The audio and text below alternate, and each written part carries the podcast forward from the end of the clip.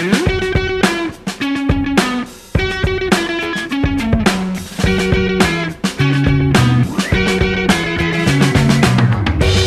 James.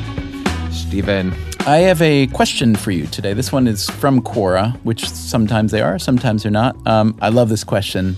The answers I love slightly less. I love the question What words do you think the English language needs? What words or expressions are missing from English? Oh my god. And then there are some answers here. Do you want me to prime the pump with some of the answers? Yeah, yeah. Tell me some of the answers. So here's here's one I kind because of I'm like. not going to come up with one. I'm I'm pretty satisfied with English. If there was if there were more words, I don't know if I would like that. Um, here is um, from Stephen Who answers English needs the word witcheth. For example, Barack Obama is the witcheth president of the United States. Oh, the 44th. Okay, maybe Uh, that's that. that's that clever, actually. A more precise candidate would be how manyeth. Uh, how no, many- witcheth though takes it to is one word. good. All right. Here's another answer. Um, this is from someone named Jennifer Who. We need a neuter third person singular personal pronoun.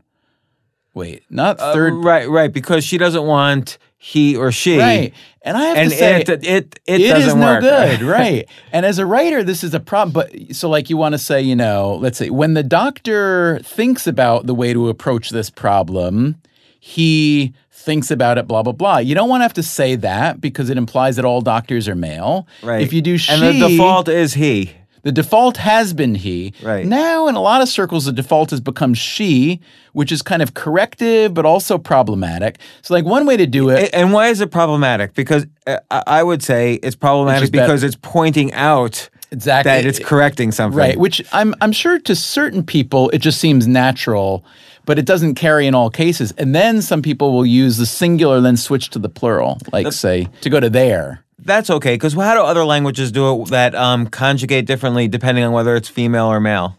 They must Um, do there or us. You know, I don't know. I wish I should know the answer to that in French, but I I can't. I can't think, of it either. Um, so right, but you- but I will tell you this: even a lot of hardcore grammarians are now saying that it's okay to mix and match singular and plural. I don't know about hardcore grammarians, but a lot of grammarians are saying it's okay. So in other words, you know, a person who decides to uh, forego their uh, participating in their retirement plan can look forward to their retirement being less healthy, right? Now it's kind of allowed to say that. It used to be I had to say can look forward to his or her retirement being less healthy. Right, and the his or her, I can't stand. It's just too many words. But let me ask you a question. There's questions and there's answers. Yeah. And so the, the person who Wanted to ask about what Or- words are missing? or even the person who gave that answer, you know, we need a kind of gender neutral third person singular.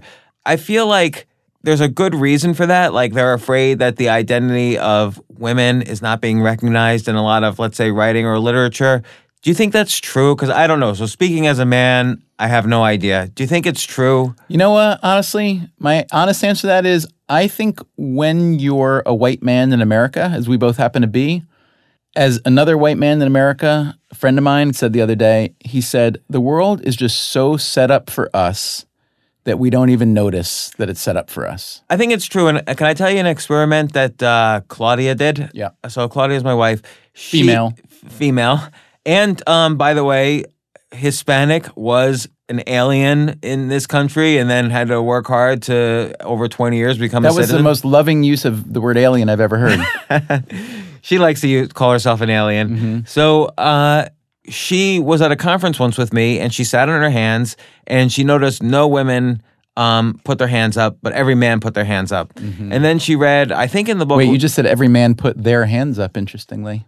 You've just taken advantage of the new laxity. Oh yeah, yeah, yeah. there It's you okay. go. Sorry, Uh, go. I'm guilty now. Proceed. No, Um, you're you're you're or no, guilty going- of advancing the uh, cause. yeah, I'm going doing great. along. All right, go ahead. Um, so she noticed that all, and she, I think she read in maybe it was in Lean In where men put their hands up even if they don't know Oh, what yeah. questions they're going to ask. yeah, because we have every answer. So, so at the very next conference, what she did was, as soon as it was Q and A time, she would raise her hand first. And even if she didn't know what question to ask, and she would be called on, and she'd have to think for a second what question to ask. But then she did come up with good questions, and she got her answers. And she realized this was a real powerful tool for her to get more answers because nobody, particularly less women, were putting their hands up, and she started talking about Fewer this- women. Sorry, you got me on a whole I, I, thing now. I like the word less, actually. I, I break. What does that say By about the way, you? I break the rules of grammar on a regular basis. So I gave a talk two weeks ago in London, actually, and there was about a thousand people at the event. And she opened for me, and she told this story. Mm. And I will tell you, when I opened up for questions. Every single woman in the audience raised their hands. Mm. And I only called on women just because I like to. Isn't it remarkable how easily we can be primed to do anything? Yes. And then they ask great questions. So I think there is something to be said for the fact that there is some kind of uh, bias, almost like you say, the world has towards we don't even notice it. Men don't even notice that they always raise their hands and women don't. Right. But women, once you point it out to them, they take advantage of it and, you know, the result is good. English needs a word for that. Good. This seems like a good time to take a quick break. We'll be right back to our conversation after this. Today's sponsor is Casper Mattresses, obsessively engineered American made mattresses at a shockingly fair price. And now you can get $50 toward any mattress purchase by going to casper.com slash question and using code question. Listen, you spend about a third of your life sleeping. Let's make sure you're doing it on a good mattress. Casper brings together two comfy technologies for better nights and brighter days latex foam and memory foam. So they've got just the right sink, just the right bounce, no matter how you sleep.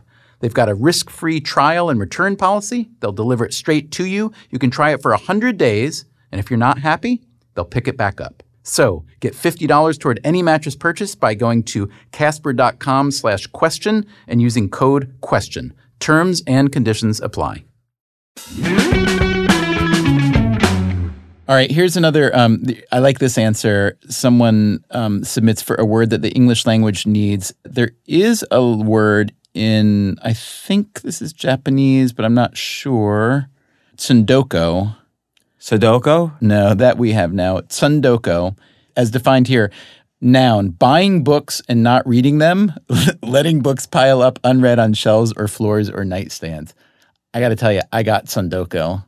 Do you? So, so that's like, so it's like a condition. It's a condition. Uh, I, and I like the word. I like that there's a word for that, I, I not like in that, English. I like that there's a word for that. I've also heard that referred to as the anti-library. So you have your Oh. library of books and your anti-library, which is the books on your bookshelves that, That you are don't unread. read? Oh. That are unread. yeah. Not that you don't read ever. You never know what the future is. But I will tell you my solution Tell me. is that I threw all my books out. I know. You- So everything's on my Kindle. and you're feeling okay about it? Yeah, I'm feeling great about it. you know, when my wife and I, when we got married, we merged our, our books, and she had a lot. She's a photographer, so she had a lot of amazing photo books, and also about world history and so on that I didn't have, and I had a lot of stuff. And um, and I look at it, and it is kind of like, I mean, like you know, some people want to build a house in the country and look at it, a beautiful meadow or a mountain or a waterfall. I love coming home and seeing this whole wall of bookshelves, but space in New York is always at a premium. I have to think, you know, that takes up a lot of room and it's a it's a hard decision. I have to agree it's a hard decision.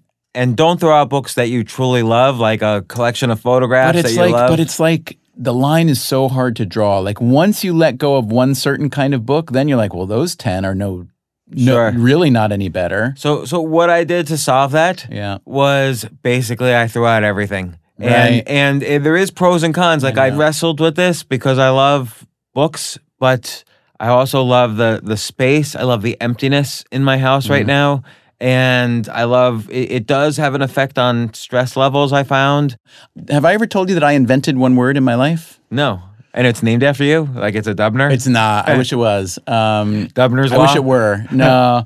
so, okay, let me try to lead you to the word. See if you would. I'm sure you would have invented the same word. Um, Dubner's law. no, no, no, no, no, no, no. It's a word. It's a, it's a portmanteau. So you know what a portmanteau is when you put together, you know, pieces of existing words to make What it. the heck? A portmanteau is just Portmanteau. no portmanteau. It's French. It probably means carry over. Like I have, like my toe hurts. It's a portmanteau. Yeah. A portmanteau is the combination of two or more words to create a new word, also known as a frankenword or blend. I like Frankenword. so wait, what word did you invent though? Um, the one that I invented was I was standing around at a party and I think it was like an engagement party. And I was talking to a few people I knew, um, and it turns out that like almost everybody that I knew at the party had previously dated the woman who was getting married. Uh huh. Okay, well, uh, there's got to be a great word for that. Well, we were trying to figure out who was the last person to date this person before she met the man that she eventually married. And then we got to talking about other couples. Sounds like who, Schadenfreude now. and who was the last person to date them. So that's my clue. We gave a name to the last person to date someone before they got in the permanent marriageable relationship. So what do you Uh, call the, the- next to last something? What's that word? the the er lover. no, what do you call the next to la- like this is not my The, ultimate pe- the, stop. pe- the penultimate. The, yes. The, the, okay. So take the first half of that. The penultimate orgasm. No, you're, you're close. But it's not about sex, it's about love. The pen. The penult lover. You're- The penult love. Give me a little. French. Give me a little French. You're very close. Penult uh, Penultimore. penultimore. I love that. That's that's a beautiful word. The penultimore is the the second the, the last I'm, person I'm gonna go home today and ask Claudia who your penultimore is. and if she doesn't know what the word means, Then she's lying. Next time, we'll pick another question. Hear a little bit of that conversation in a minute. But first, thanks again to today's sponsor, Casper Mattresses, obsessively engineered American made mattresses at a shockingly fair price. And now you can get $50 toward any mattress purchase by going to casper.com slash question and using code question. Terms and conditions apply. We've got another great question on tap for next time. Take a listen. What can you teach me now in the next 10 minutes that will be useful for the rest of my life? Here's the problem I don't think I know a lot that you don't already know. Question of the Day is produced and mixed by David Herman with Allison Hockenberry and Greta Cohn.